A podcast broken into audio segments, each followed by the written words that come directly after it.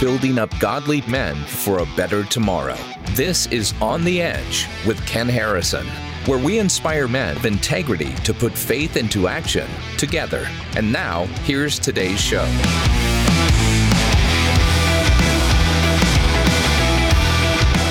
So, Jeff, you're going to be one of those guys that we're going to have on a lot because you have a way of saying things that are amazing. And, and we're going to take on an issue now that is the issue of the day. And it's the issue that our friend John Stonestreet says about that things that were unthinkable 10 years ago are unquestionable today. Right. So, we're going to talk about gender identity, gender dysphoria. You're going to give some very biblical content about around that, how to think logically. And then we'll get to the person who's listening to this show going, yeah, that's all nice. And I agree with you guys. You're preaching to the choir. But my son just came to me and said, he's a girl. What am I supposed to do? Yeah. So um, I don't want to talk too much in this because you have so much great content. So um, help us out. You know, maybe starting off with is sex, which is male and female, and gender, which is boy girl. Um, are they the same? Are they different? Is one of them a social construct? And then take us from there. Right. Well, years ago, I first encountered this in 1989, um, an article called Doing Gender that we read in our doctoral program. In when? In 1989. So this is not new. This is 30 some years ago. It was in the time that critical theory was emerging.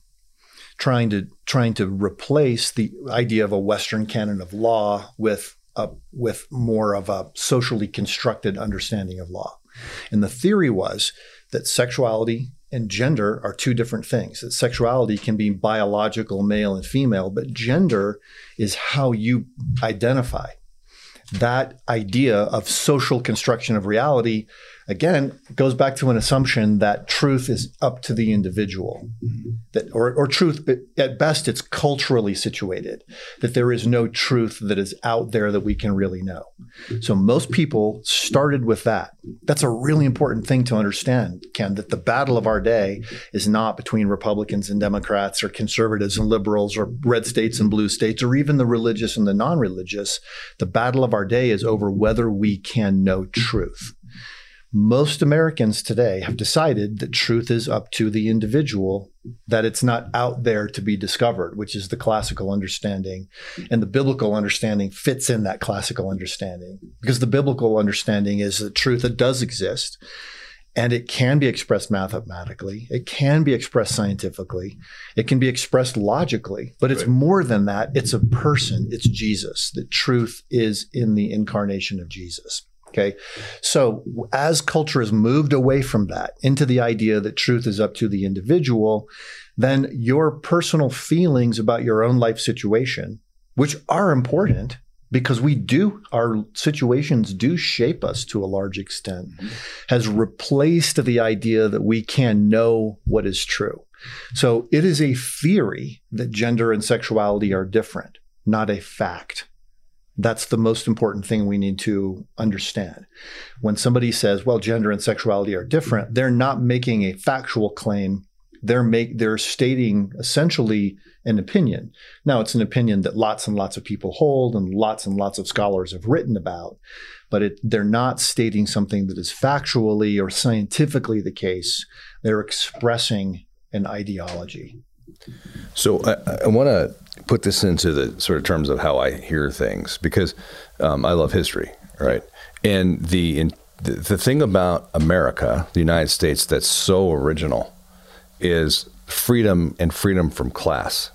That is to say, you can go from one class to another. I was raised lower middle class.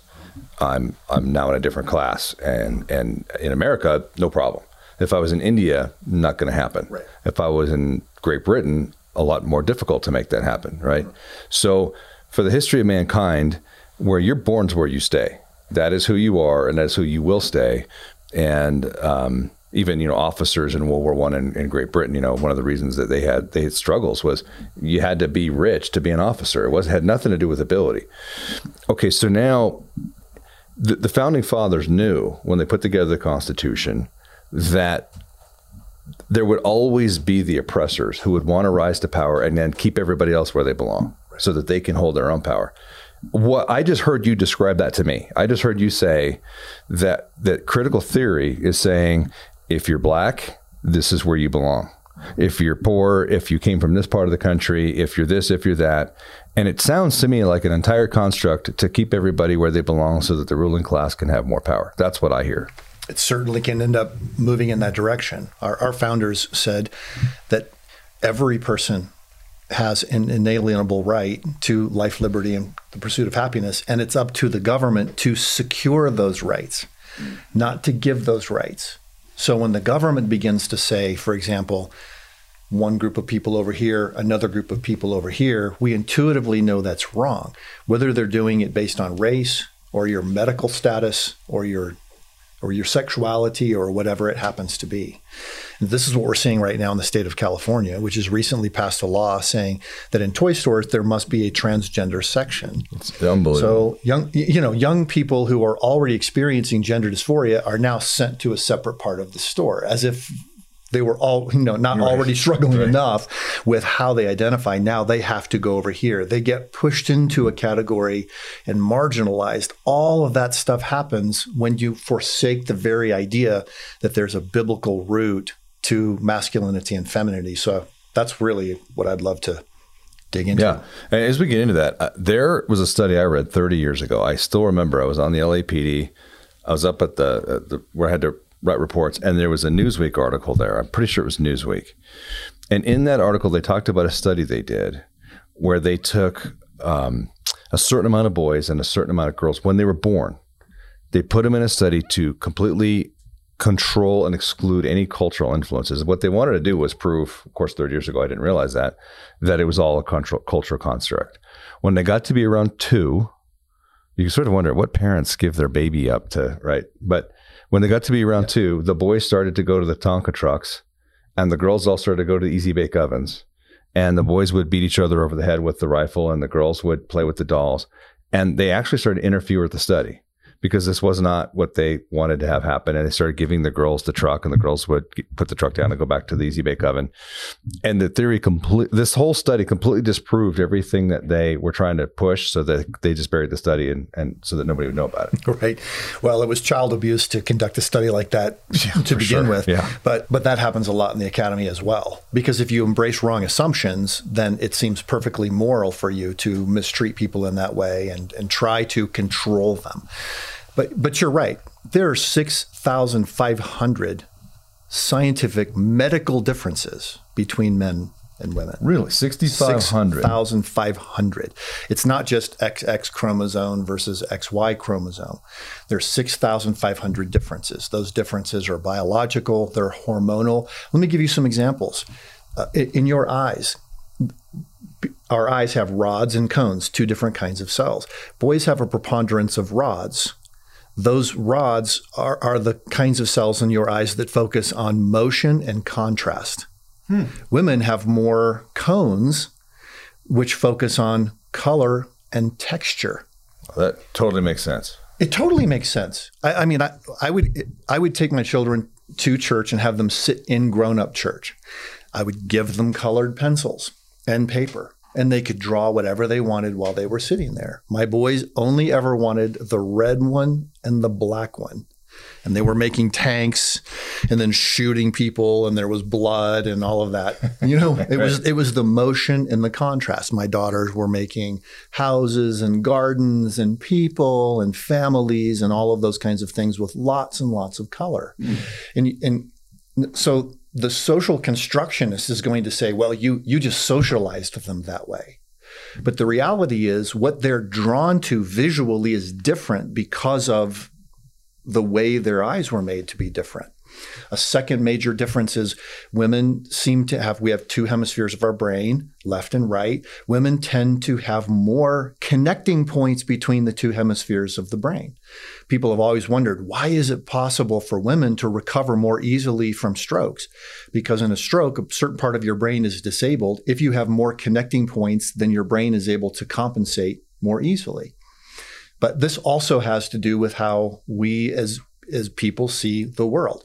Men tend to be more unitary in their focus.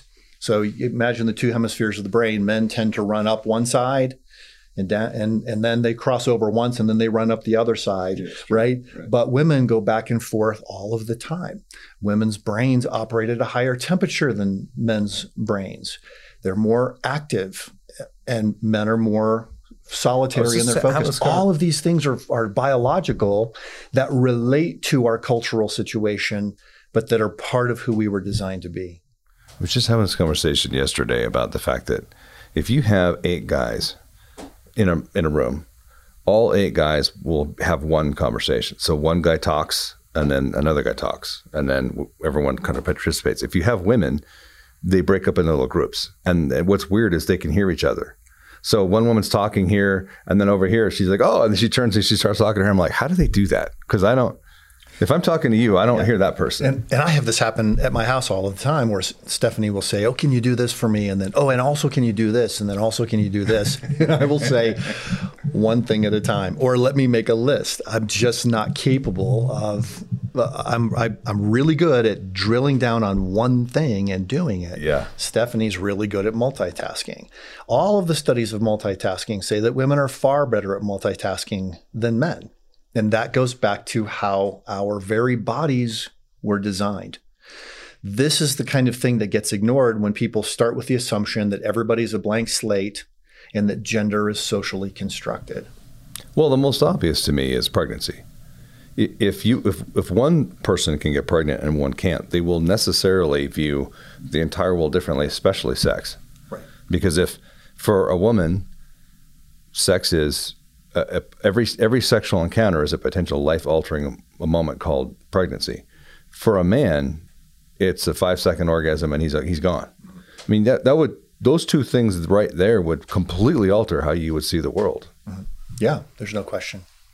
Yeah, I, I think there there are a lot of things that we need to to talk about. I I would really love to just see as Christians, and I'm speaking as a Christian. I don't know who's watching or who's listening. People may be all over the map, but it seems to me when you look back at the creation account in Scripture, you see some things that are differences between men and women that are reflective of what is true, rather than the imposition of a certain cultural mindset. All right, so take us there So, to okay. Revelation, generate Genesis one through three. So years ago, I had a mentor named Paul Stanley, and a great leader developer. He recently passed away. Wasn't he also the lead singer for Kiss? I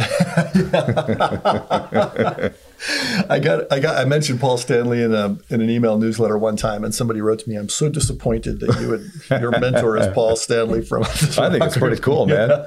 I mean, I'm more of an Ace Frehley guy, but So Paul introduced me to an Episcopal priest from Waxahachie, Texas. Man looks like Santa Claus with the big beard and the whole bit. His name is Bill Mouser. And he and his wife had gone through and identified five aspects of masculinity and five aspects of femininity from scripture. They looked at Genesis 1, 2, and 3. They looked at the Proverbs. They looked at passages from the Apostle Paul in 1 Corinthians and in, and in Ephesians to see how those differences emerge. And they put together a study. I think it's just called Five Aspects of Man and Five Aspects of Woman. There's nothing fancy about it. But I found it very compelling because at the time I was working with college students. I was a professor.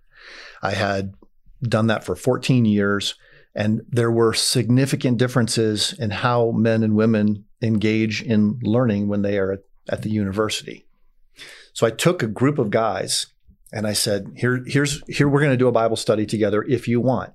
There are only 20 people, 20 men in the Bible study, and you will have to try out for the Bible study." wow. right? Because I'm not going to take just anybody. I'm only going to take those who I know are serious and who really want to learn. And then I said, we're going to meet on Tuesday mornings at eight, in the, eight o'clock in the morning, not 801. The door will be closed. If you are not there, you're out. And there will be homework. Now, it was fascinating. I had almost every young man at that college want to sign up for this class because it was competitive. They realized there was something at stake. All of the other classes that said, this study is open to as many people who want to come. Just if you're interested, come to it. And the guys didn't want to go to it Mhm. because if it's open to anybody, Right. then there's no point. totally see right? that. Yeah. Yeah. So in the study, we began to look at these biblical aspects of masculinity. Genesis chapter one, for example. This is before woman was created in Genesis chapter two. God said, Let us make man in our image and make him to rule and subdue. In, in other words, God was saying, I'm taking this world and I'm, I'm creating it unfinished. So you will finish it. You will take this world and turn it from a wilderness into a garden. You will rule it and you will subdue it. You can take away from that what Bill Mouser called the Lord of the earth. And if you look throughout history, in virtually every case, it was men who were the explorers, right. the, the ones who went out, uh, the ones who went across the ocean. No, no woman's going to do that. She's too smart right? She's not going to get into a leaky boat and say, "Oh yeah, we don't know if there's a land on the other side. We could drop off the edge, but you know, let's try it and see." If that's something a man is going to do. Right. And but even think about just the way men interact with one another. In your podcast, we're sitting here side by side. Okay, if we were sitting facing one another, both of us would think that's a little weird, that's a little creepy, right? Yeah, we got to we got to sit side by side. When how do men talk? They talk when they're going someplace. What are they doing? They're walking side by side, or they're riding in their truck side by side. That men tend to interact best when they are doing something. There's certain man rules someplace. that you don't think about. Like yesterday when I was in the airport and there was like 20 urinals and they're, they're all empty except for me. And then some dude walks up and starts peeing next to me. It's like, what are you doing?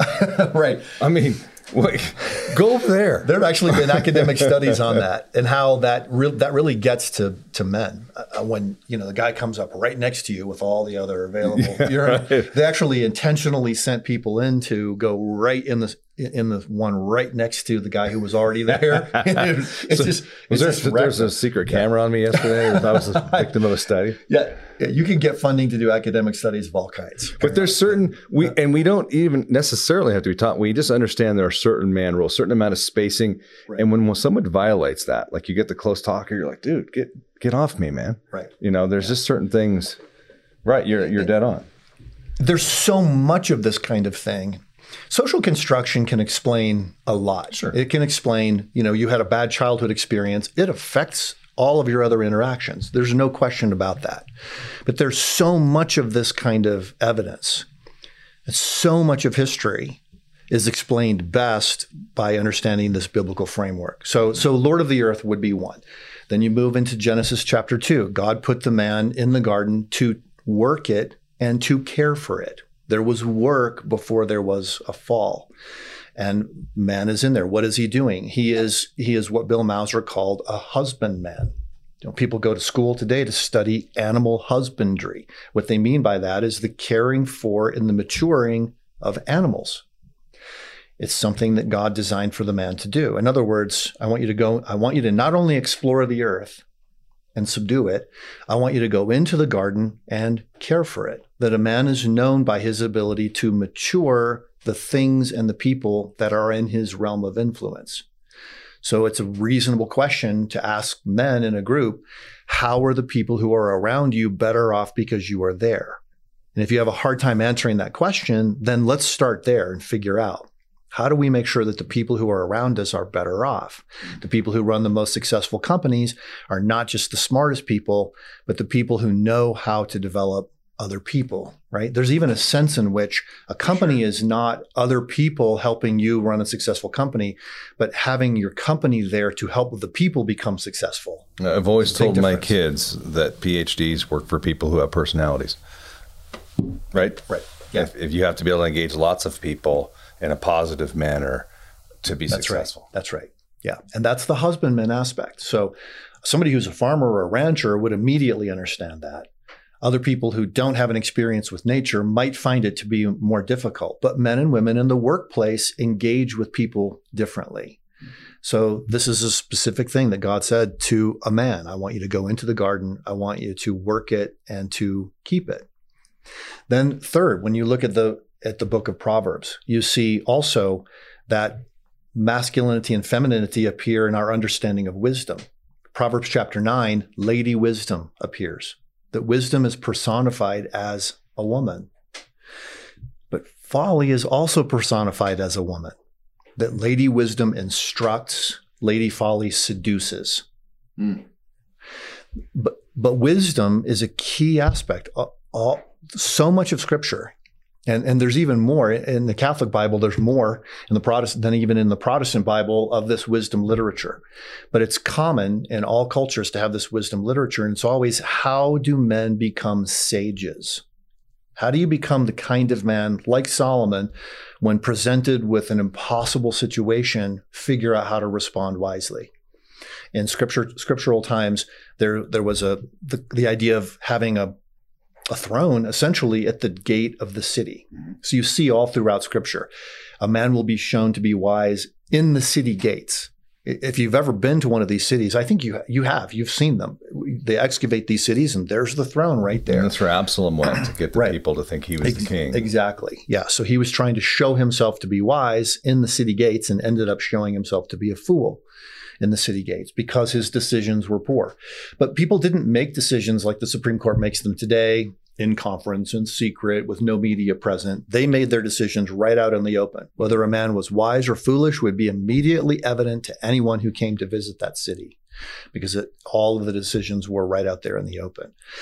So you see in Genesis chapter 2 uh, you see that you see that beginning to emerge. The man has to be wise. God has essentially said, "Here, are peach trees. I want you to figure out how to help them make more peaches. Here's a wheat field. I want more greater yield. Here are your sheep. I want more of them and healthy ones." All of that kind of thing. The husbandman aspect that that moved into wisdom. Genesis chapter three is where I, I think a lot of I've taught on this so much, and this helps men so much what was the man's responsibility now i'm i'm going to infer a lot of things from scripture that i can't prove just looking at the context of it but who between the man and the woman knew that the serpent was or that the the serpent was potentially bad because you see in genesis chapter 2 god said to the man name all of the animals right. naming in Hebrew isn't just giving a label to, it is identifying the personality of. So Adam would have named these creatures and he would have known that the serpent was sneaky, crafty. Okay. And and God also gave him boundaries. He said, Of all of the trees in the garden you may eat, but of this one tree, the tree of the knowledge of good and evil, It's you important may that not people eat. remember that he only told Adam that, not He Only told Adam, You may not eat of this, for in the day you eat of it, you will surely die. So move on to Genesis chapter 3. The serpent doesn't approach the man. The man knows its personality, hmm. right? He's going to be less likely to be tricked. The serpent approaches woman and says, essentially, did God really say? In other words, God's not really good. God doesn't really have your best interests in mind. And he said, Did God really say you may not eat of any of the trees in the garden? And the woman said to him, and I say woman because her name was not Eve yet until the end of chapter three. I never thought about Yeah. that. So woman says to the serpent, We may eat of the fruit of the trees in the garden, but of this one tree, the tree of the knowledge of good and evil, we may not eat, nor may we touch it, or we will die. Well, where did she get that idea that you may not even touch the tree? And you, I- I have a hunch, and I'll ask about it when I get to heaven. I'll try to send you a text. It, it, I'm assuming that I'm going to go there before you, maybe. But the, the, the, I think it's possible that Adam, in his responsibility as steward, mistaught his wife. Maybe she looked at the tree and picked one of the pieces of fruit. A man would never do that because you never take food in your hand unless you intend to eat it. Right? so, so maybe she's she picked a piece of the fruit and he has having a heart attack. If she's got in her hand, she might eat it. So he said, "Look, woman, because that was her name. Don't eat it. Don't even touch it." Okay, can't eat it. We can't touch it. So, woman was vulnerable at that moment, possibly because the man had misinstructed her. Hmm. But then, what did the what what happened? In Genesis chapter three, woman takes the fruit, she eats it, and Scripture is very straightforward about this. Then she gives some to her husband who was with her, and he ate. He knew the rules. He knew the serpent was crafty. He stood in that situation where everything in their lives was on the line, and he didn't act. He didn't act as a protector. What would he? What could he have done? And the answer is he could have crushed the serpent. Mm-hmm. So when God pronounced the curse, he said to the serpent, The offspring of the woman, the seed of the woman, will crush your head, and you will crush his heel. That's, according to theologians, that's the proto evangelium. That is the prototype of the gospel. Jesus will come, the Savior will come, who will ultimately and finally crush the work of Satan. But that word seed is really interesting. And I don't know how much of the theology we want to get into. It's a collective noun. Collective noun is a word that can refer to one thing and also many things, like deer, or rice can refer to one grain of rice or a bag of rice or a truckload of rice. It's a collective noun. In other words, that word seed refers to the one who will ultimately come and crush the work of Satan, but it also refers to all of the offspring as a group. Mm. So Walt Kaiser, who's a very famous, well-respected Old Testament scholar, is the one who pointed this out. I thought it was a fascinating observation because there will come one who is a Messiah who will rescue.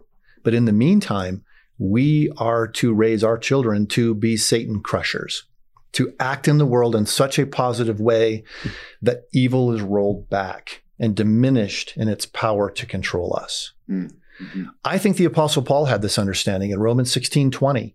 He said, the God of peace will soon, God of peace, will soon crush Satan under your feet. Mm that you you and I are designed to, and our children are designed to be Satan crushers. There's no wonder there's a war against babies. Because if, if Satan wants to win, he has to stop babies from being born. If he can't stop them from being born at all, then he has to stop them from being influenced by their parents to become Satan crushers. He has to get them outside of the home so that all of the key influences in their lives happen in education, social media, other places. He's doing a really good job right now, both. 65 million babies killed in the United States since Roe versus Wade. And we see our educational system now absolutely brainwashing our kids. Yeah. And, and not to mention the fact that we've got an entire generation of people who don't want to have children. Boy, that's right. Because they say, how could I bring a child into a world like this? Mm-hmm. Well, this world needs your children. I'm not giving advice here on procreation or anything. I'm just saying that Satan benefits when children are attacked because he knows exactly what is going on. You, in fact, you look in scripture at the key moment in history, the incarnation of Jesus. What did Herod do? Try to destroy all of the male children, right? It, th- there's some there's real power in this biblical understanding. Well, what happens to the man in Genesis chapter 3? God says, The earth is going to rebel against you as you have rebelled against me. Mm-hmm. So, with the sweat of your brow, you're going to still pursue this work. You're still going to be a lord of the earth. You're still going to be a husbandman. But now it's it's a lot of it's not going to be fun anymore. It's going to be really hard. There's there's a sense in which the man was was encouraged there eh, to to rise up. So the, the curse on the serpent that the offspring of the woman will crush the head of the serpent kind, kind of i think is sort of the root of our understanding today of the warrior the defender the protector the i guess you could say savior that this impulse that men have to intervene and to rescue people and to take a stand and to do what is right comes out of that horrible experience in Genesis chapter 3 when our first father didn't act when he should have. Mm. But God gave him another chance. So we act in that way as warriors, as defenders and protectors. So here's the core problem. And this, I think, is where it leads us to understanding the gender identity crisis today. In our sinful nature, we tend to either abuse or abandon the God given aspects that we have we abuse them. So, a warrior, defender, protector abuses his aspect of being a warrior by warring against the wrong people for the wrong reasons at the wrong times. Or he might abandon that by refusing to stand up for what is right when he knows that he should. These aspects, I think, can they they have very little to do with the masculine feminine stereotypes that we have in our culture today. That's an important statement. It's really significant to understand that if you have a son who is a musician, he can be a godly, masculine musician. He doesn't have to be out in the field hunting. He doesn't because there's other ways to crush football. Satan. There are all kinds of ways. Uh, can, is it important to crush the work of Satan in the arts? No, man. Absolutely, and without question. Last week, I had a whole workshop on a worldview and apologetics workshop with Christian artists and filmmakers. They are very talented, sensitive, artistic oriented. They're not necessarily rough and tumble, but they are they're exerting a strong influence in a unique way as men in a unique way as women to to crush Satan's work. A good song, David sang songs. David wrote songs. David played the lyre which is a half guitar, half harp type of thing. Right, right. If we were to look at just the life of David, we'd realize, man, our stereotypes today of men just being dumb. Yeah, David's dancing and, and crying and, and, playing music, and I mean, he's all over the place. Right. I mean, so if we have to, we set aside all of those cultural stereotypes and look back for biblical prototypes, we're going to be a lot better off, and it will help us. You know, it is interesting to take sort of a, a little break from that to put, you know, some practical cultural things around it. Where have our cultural stereotypes come from? Because when you see this overly machoized version, it really ha- got ramped up in the 60s, which is weird yeah. because the 60s was when we had you know all the hippies and everything. Right. But what came along in the 60s? It was James Bond movies mm-hmm. and it was Clint Eastwood movies. Yeah. And in both cases, we see in James Bond a guy with no friends right? A guy who never ever has to re- risk being rejected by women because they all just fall over him whenever whenever he shows up. Drinks a lot, promiscuous, violent, and in we see a, an Americanized version of that in the Clint Eastwood movies. He has no friends. Right. Um, he's just stronger than everybody else, and they all look up to him. And and, and Eastwood actually, I mean, there's some scenes in some of his movies. There's a rape scene in one of the movies that you know, throws the girl down to teach her a lesson and rapes her. It's horrible. Mm-hmm. So we see this perpetuation of those stereotypes kind of got so lifted up that I think culture now is rebelling against those because they were so destructive. And men saw that not necessarily as a that's a kind of the the fantasy man weird thing, but rather tried to emulate that, and then were very destructive towards women. Yeah. There, there was a study uh, done at, uh, out at Stanford University that found that four out of five young adults today, ages 12 to 22, do not have a sense of purpose and that they know where they're going in life and why they would go there. Mm. That, I think, began in the 1960s. Now, my grandfather fought in World War II. My grandfather was on the D Day beaches four or five days after. At age 20, his job was to unload and send the material from all of the ships. He was in charge of this at age 20. Every ship that came in with war material, he was the guy at age 20 to make sure that it got into the dock, got all the material moved for the war because they're setting up the whole next phase of the war. They put a 20 year old in charge of that. Now, 20 year olds are in charge of that on their video game. I mean, would you today? I, I think I think I'm not even sure I'd want to be in charge of that at, at my age with the leadership experience that I have had. There's a lot at stake. Uh, so my grandfather's generation did not struggle with that sense of purpose. There is a purpose. We're going to fight for truth. We're going to stand. We will. We know our cause is just, and we will sacrifice our lives if necessary. Then you move into the 1960s the idea that truth is up to the individual rather than as something that can be discovered begins to become popular. You see a total change in the school curriculum. You see a change in the culture and film and so forth, as you've already mentioned. And then you raise an entire generation of people who don't even really understand that there is a difference between men and women. Today's episode is brought to you through the generosity of Waterstone For nearly 40 years, Waterstone has assisted givers in supporting their favorite charities, like Promise Keepers, by crafting customized, innovative giving solutions. Waterstone gift strategists stand ready to create your personalized charitable plan utilizing business interests, real estate, appreciated assets, charitable trusts, giving funds, and more. These donor specific giving strategies allow givers to bypass capital gains taxes, receive a fair market value charitable deduction, and have tax free growth for years to come. Prioritize income, minimize taxes, and optimize your giving with Waterstone. Find out how to give and receive the most from your assets by visiting www.waterstone.org. talking to Jeff Myers from Summit Ministries about uh, gender, gender dysphoria. We've kind of we've gone through um, Genesis one through three because we want to make sure we have a biblical standpoint on this, and we're sort of starting to walk into now because when you get truth and you tend to assign your experiences to that truth and sometimes then you twist it and so right now you have different generations hearing this and some may be hearing what you're saying about we're, we're, we're supposed to crush satan which is, sounds awesome but they may say well so we're all supposed to be macho and now you're sort of saying well um, there's a masculinity that comes from god not from americanized culture and they're not necessarily always aligned Right. Yeah. Okay, so we have a biblical idea. You know, we, we talked about the fact that there's 6,500 differences scientifically between a male brain and a female or body and a Body. female body. And and then we see that in scripture that there's a distinctive difference not only in how God created us but in what he called us to do.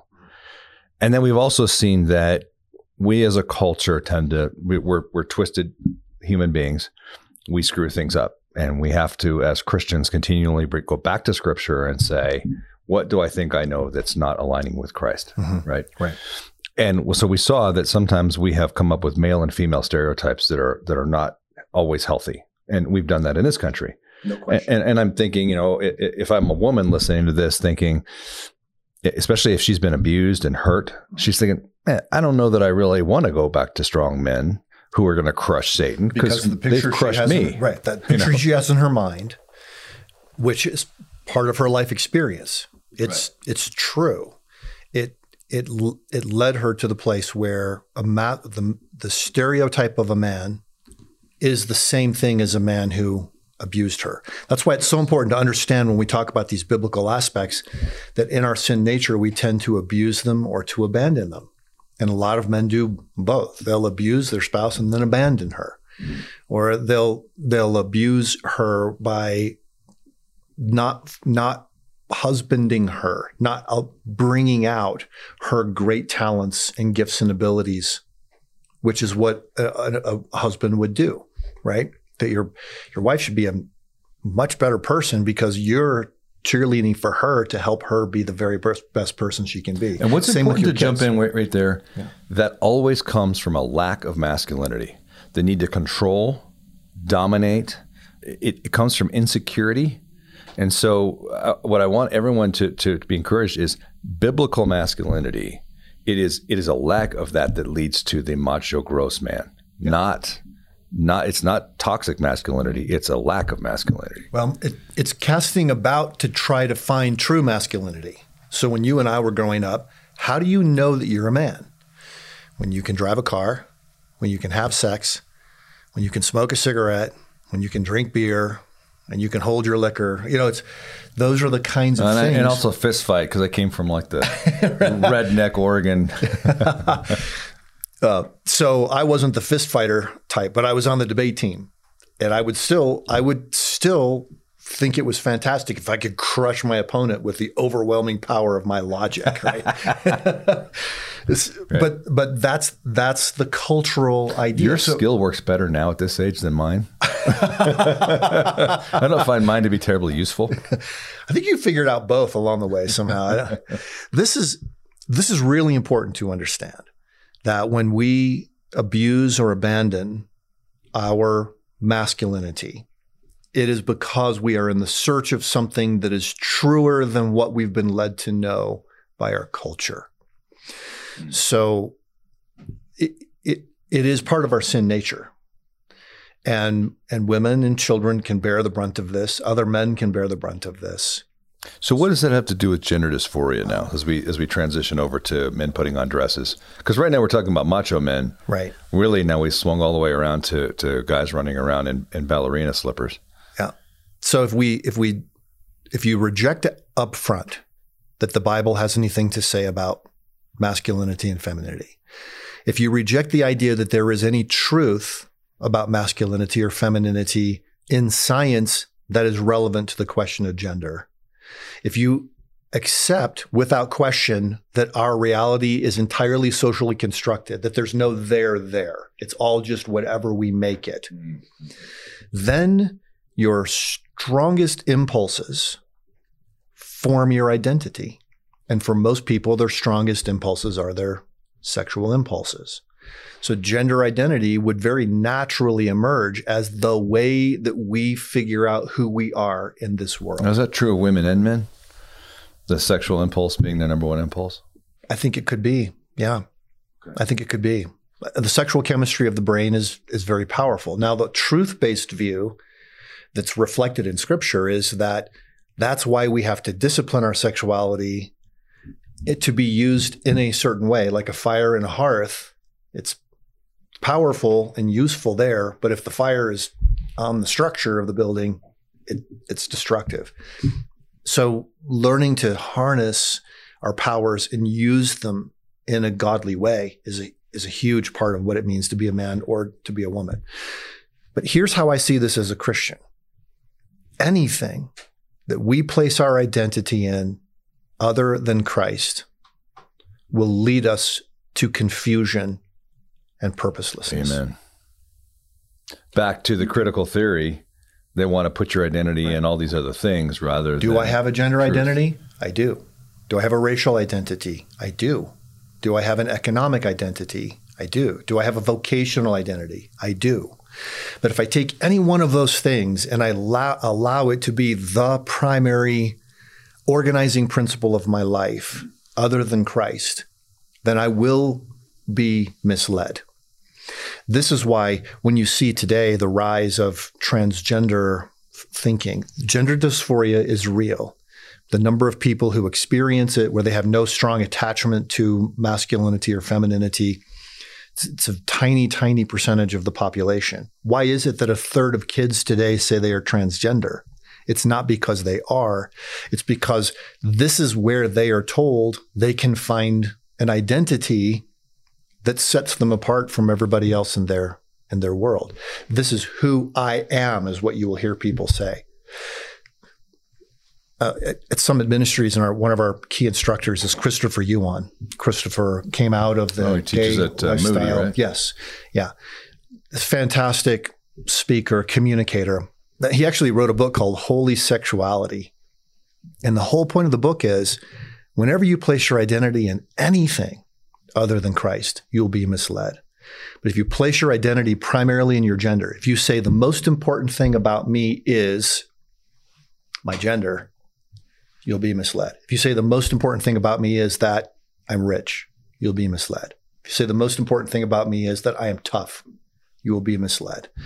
If you say the most important thing about me is what Christ has done in my life, and that shapes everything else, then you begin to move toward the truth. Mm. So yesterday I had lunch with with uh, Dr. Trent Langhofer. He is the head of the Colorado Christian University Community Counseling Center, which is just a few miles down the road from, from your office. People can come there and get free counseling in the Colorado Springs area. Mm. And it's a tremendous work. Now, well, what if they were in Denver? Could they drive down? I think uh, there uh, there might be one in Denver as well. You okay. could check out just check out the Colorado Christian University, and there are a lot of other counseling groups. Which, too. by the way, just as a, a, plug, Colorado Christian University is one of the great Christian excellent That's universities standing strong. Yeah. Yes. A lot yeah. of the other ones, boy, we talked about this last time a little bit, but just yeah. a plug for Colorado Christian. If yeah. you're looking for a great Christian school to send your kids to, it's a fine yeah, one. I would absolutely check that out. We send lots. I think I have 70 graduates of my summit program who are enrolled in, wow. in their undergraduate school really? right now.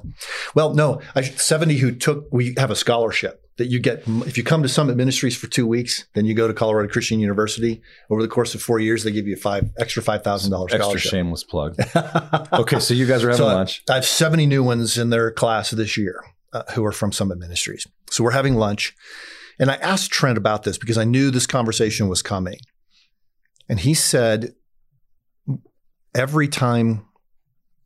Uh, I don't want to put words in his mouth. I'll just say it this way when a person is struggling with gender dysphoria, he said, we don't start with that. We start with what are the hurts in their lives that are unhealed? What are those wounds? We can identify what those are and help them find healing. Then the other issues resolve.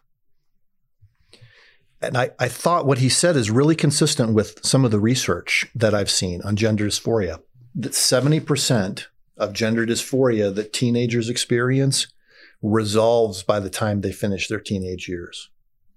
In other words, they, it resolves into their gender identity being so, consistent so with say their. that again. 70%. 70% of the gender identity issues resolve in the teenage years as that person develops a stronger attachment between their gender their gender identity and their biological masculinity so or femininity. What a travesty that we're giving uh, puberty blockers that will permanently screw up the bodies of these kids before they're old enough. And you're telling me that we know from data that 70% will have.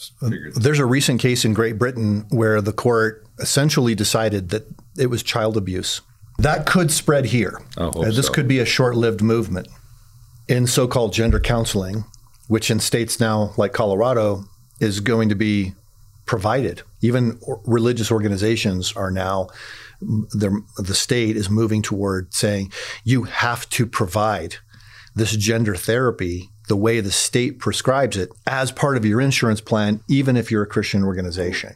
So, this is a whole new battle that we're going to probably be fighting soon. But it's not just the physical, it is also the mental aspect of it. The therapists mess with the minds of these kids sure. to get them so confused that they can no longer see the truth. And, and that's where the, the whole we started out talking about the toys in California, the toy stores. This has been tried for a long, long time. I remember, I think it was Mattel that came out with a gender neutral doll back in the 1970s. The girls took it and played with it as a doll. The boys took it and used it as swords and beat each other over the over the head with it. Right. This has been tried before. The difference now is that in the psychological field and even in the medical field, standard practice is to what I would say, I would refer to it as messing with the minds and the bodies of kids to try to get them to conform to an ideology about gender that is not either natural physically or biblical in terms of what we understand God designing men and women to be like. So, okay, so we've now, I think, gone down to the nitty gritty on this, but the real nitty gritty is for people listening to this I get phone calls, I get social media contacts, I get people emailing that they have a child who sometimes young and sometimes older. I mean, I had one guy contact me. His his daughter went off to uh, Hollywood and decided when she got there at 23 or 24 years old that she was a man, and they they don't know what to do. It seems to me you gave us a bit of a hint um, when you said we need to identify what the hurts are.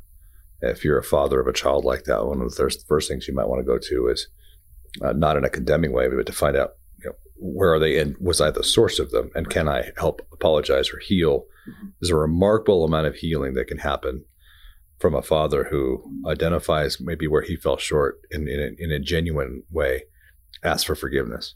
Yeah. And I always want to tell yeah. people asking for forgiveness is not saying, oh, I'm really sorry about that. Asking for forgiveness is acknowledging the hurt that you caused the other person. Honey, I was late. And you've been sitting here for 15 minutes, and I'm so sorry that you had to sit here for 15 minutes waiting for me. You should never have to wait for me. That's an apology. I've acknowledged the inconvenience or the pain that I caused the other person. Not, well, I'm sorry I'm late. I mean, traffic was hard. That's not an apology. That's an excuse. Yeah. Christian counseling, I think, can be a, a big help in this. you would have to carefully select counselors. Where do you find a good godly counselor? Because a lot of them are Christians, but they suck. That's a biblical uh, phrase, by the way. Yeah. I, I turn to if I need a counselor for one of my students when they go back home, because we can help them when they're at Summit Ministries, but when they go back home, what what do they do? I, I usually turn to my friends at Colorado Christian University, Dr. Trent Langhofer, Dr. Ryan um, and those those guys can help me. Focus on the Family also has a list of Christian counselors. Uh, Dr. James Dobson, Family Talk has a counseling. And Brian, list. our producer, is with Dobson. Um, where do they get Dobson's? Yeah, you can go to drjamesdobson.org, drjamesdobson.org, and there is a resource pull down, and from there they'll put you in touch with American Association of Christian Counselors. They have a referral network as well, run by Tim Clinton, yeah. which is also a good friend. So yeah. okay, they so those counselors probably won't start with the gender identity issue. That's what parents are. That's what brings people to the counseling. So the parents what, going, "Fix my kid." and, fix him like, so that he realizes he's a boy, or right. fix her so she realizes she's a girl. a, a teenager has very limited experience of what it even means to be in a, you know, for a girl to be in a, a female body or a boy to be in a male body. Right. So they pro- they probably won't start with that. They'll probably start with identifying those those hurts. And family counseling can be a really important part of this. How do we redo our family life? And it's it's true with everything else. If somebody was an alcoholic and they decide I'm not going to drink anymore, why is it so important to be an Alcoholics Anonymous? Because you've changed the operating system that your family is used to a lot of families get worse when the person gets healed because they have they had no categories for trying to figure out how to deal with a sober mom or a sober dad right, right? so the family counseling part of this is going to be really important as well the point is that most of those gender identity issues resolve especially the more each person in the family is able to say you know if our core identity is in christ what does that mean? Not all of them will re- resolve, but a young person today who is, says, I'm experiencing gender dysphoria may be experiencing a social contagion about yes. gender dysphoria because there's so much in the news about it. We have to keep that in mind the significant impact of that social media, especially things like TikTok, have on kids. So if you're a, if you're a young adult and you're struggling with your identity, where do you turn for help? You don't turn to your parents. You don't turn to your pastor. You turn to TikTok where people tell their stories and their experiences. And you think, "Oh yeah, I felt that before. Oh yeah, I felt that before." But it it, it it's it can be thought of as a mind game similar to what uh, to what a mind reader would use. So let's say you're Manitou Springs, you're walking down the street and there's somebody doing tarot cards or say I'll, I'll I'll give you your future, those kinds of things. They use all sorts of tricks so that when you're with them, you feel like, oh wow, they are really accurate. But they're just making general observations about humanity that you then personally internalize and use to explain things yourself. It's the same reason why you go out and buy a new truck and you think, man, I don't know if I should have done that. The payments are kind of high and all of that but you talk yourself into it having been a good decision, right? It's this, it's just the way we as human beings are. We're really good at rationalizing things. So if you look at the influences of a young person, I think that's important. I, I, would also recommend taking a look at the book Screens and Teens by Dr. Kathy Koch. Screens and Teens. Kathy Koch, and it's spelled K O C H to try to bring balance to all those social media influences coming into the family? I think it's important right now for people a, a couple things. First of all, we talked about Satan. He he definitely he hates God, and God has created human beings to these frail, yeah. new newish part of creation that are stuck in, in decaying bodies to humiliate Satan, to crush Satan. He hates us, and we, we can see his plans. We Paul said we're not unaware of his schemes. Right. And we can see his schemes here in that right now, part of critical theory is making people feel bad about who they are, right? So we look at our kids right now, especially white kids. You're evil because you're white. You're evil because you're male. You're evil because you're an American. On and on and on and on and on. The way to get out of that is to grab onto one of these other categories. And the ultimate right now that trumps all is if I say I'm transgender, then now I don't have to feel so guilty because I I'm transgender. Just read an article yesterday about uh, an American Indian at Yale. Did you see this? He's part of the Yale Republicans or something. So he sent out a, an invitation, an email saying, "Hey, hey, y'all, come to our Halloween party. It's going to be the best trap house Halloween party." And trap house apparently is the new term for kids. That means cool party house. Where yeah. everybody uses it. It's in the Urban Dictionary. Yeah. Well, apparently, at some point, somebody somewhere decided trap house also had something to do with slavery. Oh. So they went after him, demanding that he apologize for his whiteness and on all this kind of stuff. And the, and the, the counselors descended on him. And even though he's like Native American, I didn't even know. Yeah, and then yeah. he's like, oh, "Excuse me, I'm Native American." like, "Oops." so yeah. so we're in this whole thing where if he was white and he said that, we're let's hang him up. And and even though he didn't even know what trap house meant, because apparently it's supposed to be you know this term, but once he was Native American, well, my my Native American has trapped your blackness. So we see the pressure, the schemes of Satan on our kids. They don't want to be the bad one. Well, the easiest way for me to not be the bad one is to say that I'm gay or transgender. Yeah. Yeah. Well, we know we're broken. Do we build our identity around our victimhood? People are victimized. Yeah. And that's wrong and it needs to be addressed.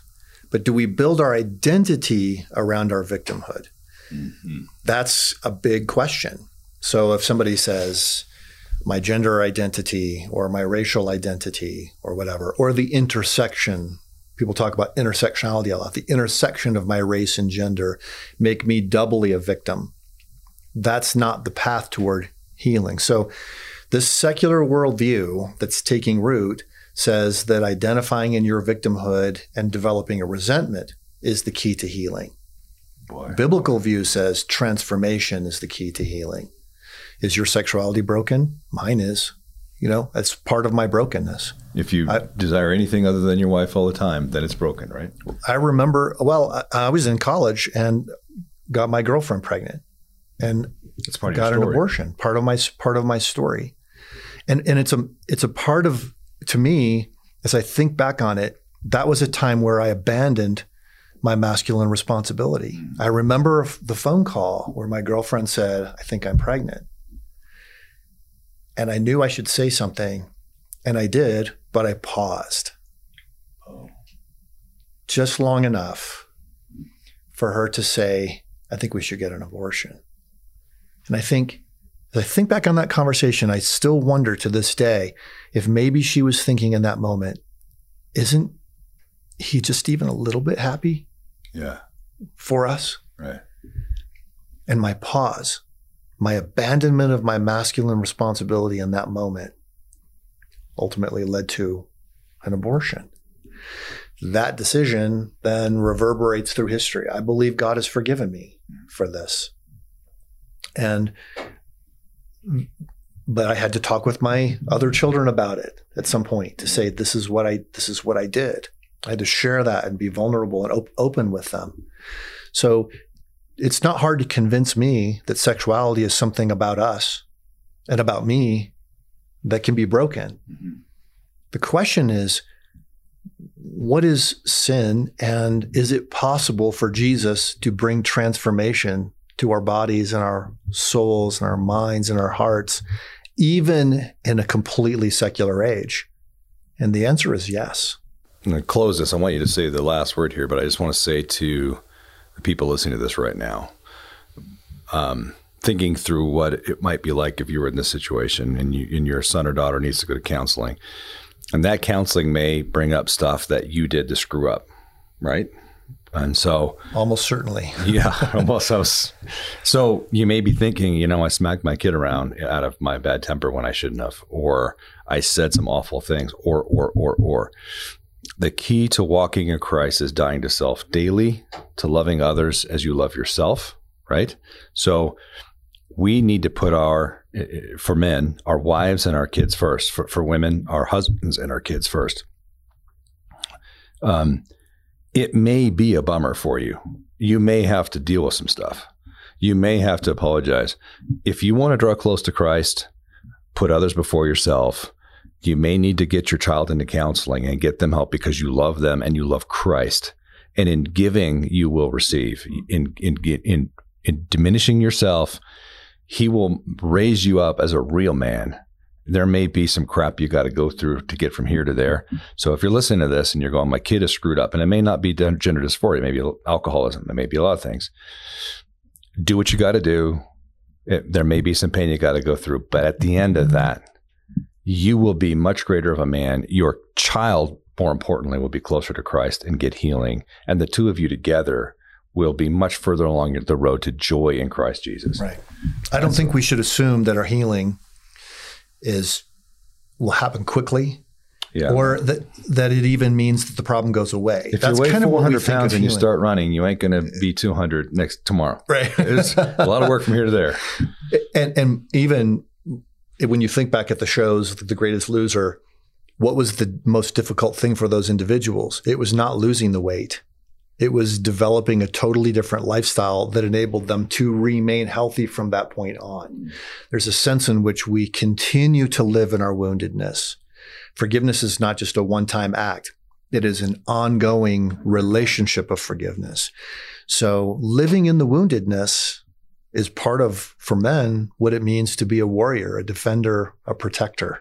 That we're, you know, Henri Nouwen called counseling the, the wounded healers is how he described the wounded the wounded healers.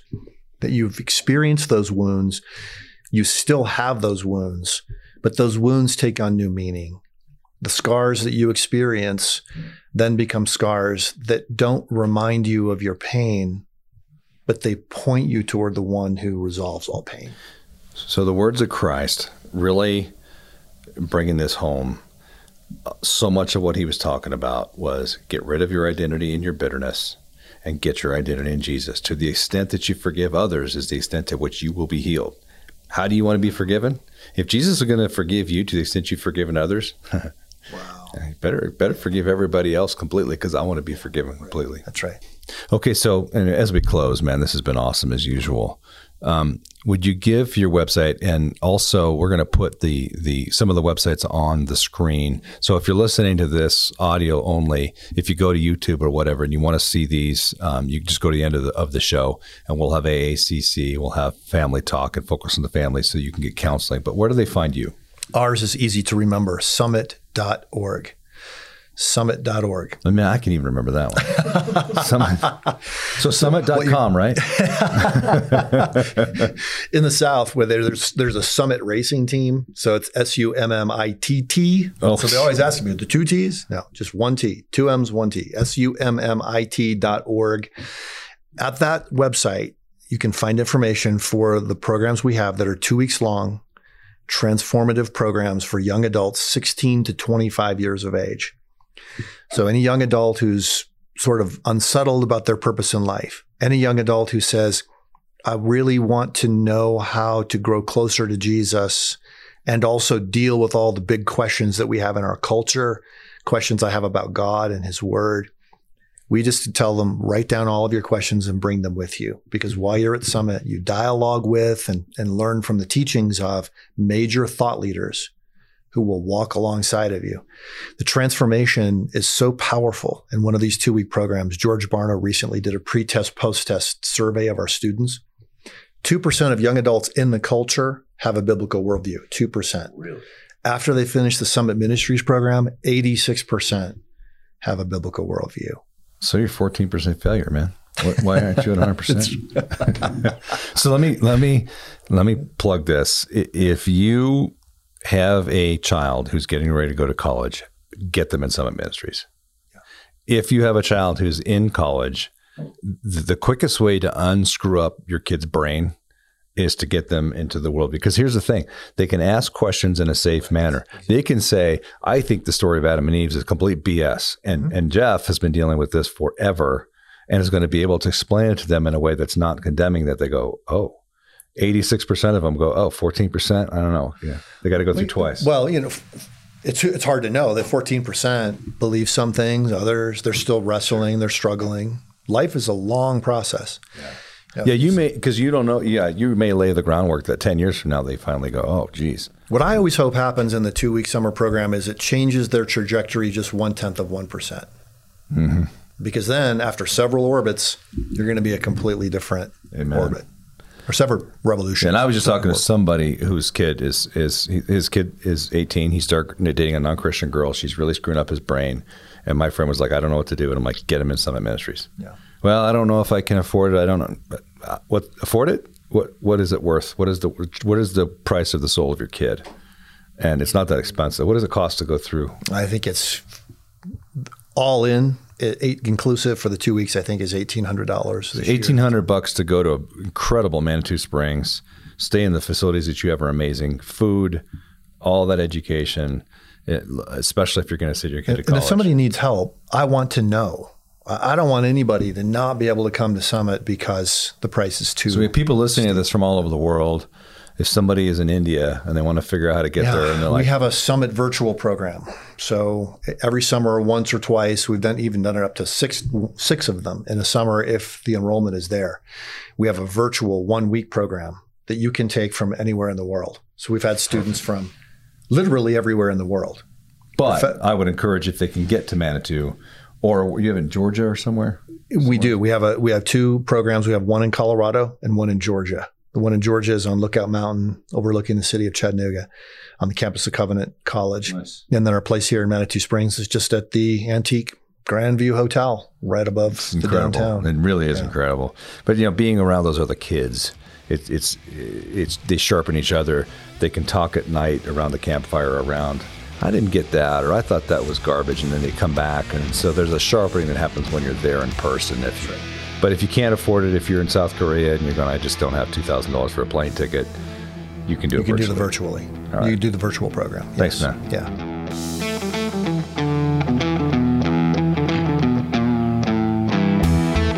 Thanks for listening to On the Edge podcast with Ken Harrison. For a lot of you, this is our first time meeting, and I want to tell the men listening about an organization I'm the current chairman of Promise Keepers. Promise Keepers is an organization founded by Coach Bill McCartney that's led men across the world to a saving relationship with Jesus Christ. Promise Keepers is calling men back to courageous and bold servant leadership. To learn more and get involved in the mission of Promise Keepers, visit promisekeepers.org. Follow on social media or download the Promise Keepers app on Apple Store or Google Play by searching Promise Keepers. Through the Promise Keepers app, you'll receive access to devotionals, Bible studies, and other great articles and video content, and a community to build friendships, lead your family, and become transformative leaders. See you next time for On the Edge with Ken Harrison.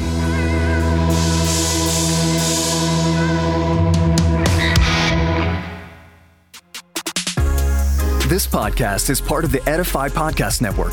Edify is a faith inspiring app that brings together thousands of the best Christian podcasts in one place for your listening enjoyment. Cut through the noise and grow your faith by diving into the world's top Christian podcasts today. Download the Edify app for free from the App Store or Google Play, or by going to edify.app. That's E D I F I dot app.